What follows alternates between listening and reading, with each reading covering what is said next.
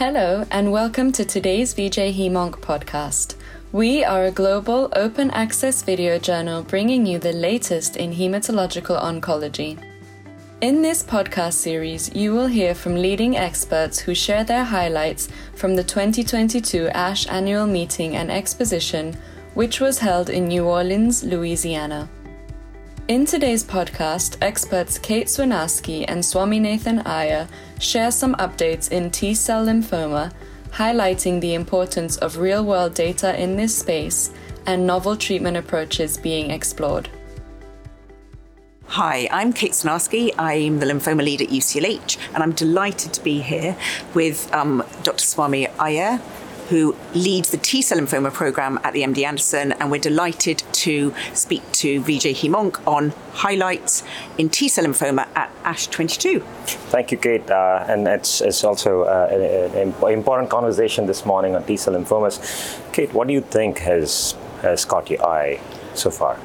Well, there have been a number of exciting things. I think it's important to highlight initially the real-world data we've had. I mean, really highlighting how miserable the prognosis for many of our patients with T-cell lymphoma still is. So there's a huge cohort of, I think, over 800 patients with HTLV1, really reminding us that throughout the world, their prognosis is really poor, with median overall survival in months, not even in years, and really not very different in the US to the Caribbean or Japan. I think it was really helpful to have the update from the Nordic study, which was a prospective study initially published in JCO, but we had more than 10-year follow-up. But again, a reminder that more than 50% of patients are going to relapse. So thinking about that when we first see patients, these are even the fit transplant eligible patients, and less than 50% are alive and disease free.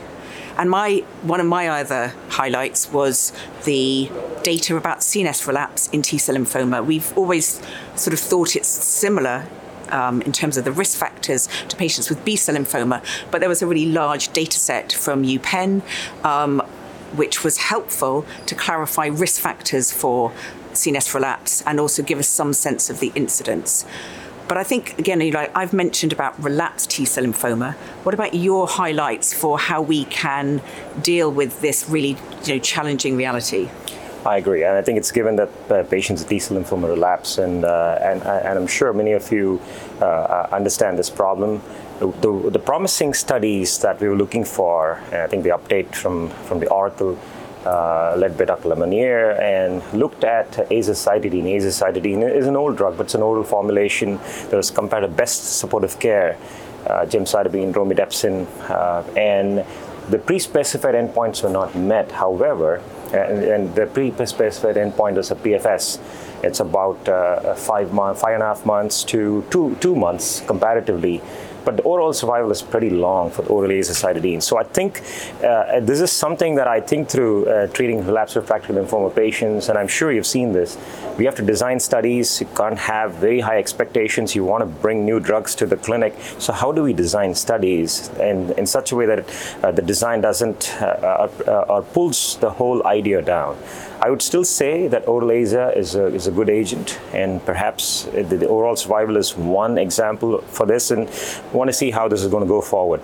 Also, I was just going to say, also it was very much biology driven, as in it was only for the T follicular, and in terms of anti-immunoblastic. And do you think that we're going to have trials in the future targeted to specific entities? Absolutely. I think that's the way to go.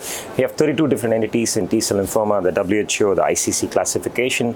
The TFH is now carved out of a little bit from the PDC-LNOS, the TFH subtype, and the follicular T helper T-cell lymphoma. And now it's the largest entity in the nodal variety of T-cell lymphomas, and about 40%. So, and some of these agents, including the azacitidine, including the studies that are Dr. Badia from MD Anderson is presenting this evening, all focus on that part, and you are seeing responses, and particularly with the biologics, because it enables the better way of tackling the microenvironment, and also because the T follicular helper is just sitting in a very rich microenvironment. So studies such as pembrolizumab, which tackles the T cells in the microenvironment, and romidepsin perhaps are ways to go forward. And in fact, the data that you will see it shows an overall survival advantage of about 21 months in this relapsed refractory population. So you mentioned about PD-1 inhibitors, and we know in terms of NKT its efficacy,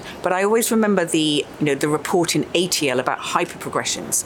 So as you say, in terms of your study, which you're presenting here, so the romidepsin with the PD-1, in terms of you're excited about that combination? Oh, absolutely. And I think the hyperprogression is maybe relevant biologically to ATLL, but TFH, some of these cells actually express PD-1. That's one of the identifying markers for a T follicular helper phenotype.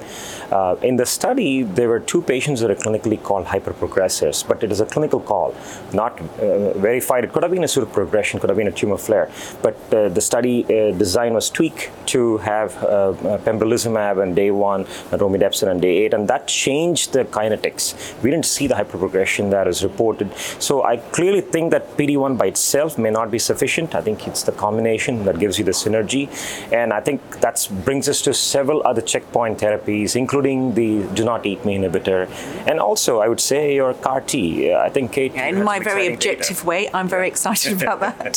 So I presented some data at EHA, and we have a poster presentation, sort of updating a bit. So it's an auto-4, so it's TRBC1 directed CAR T, but although it's only phase 1.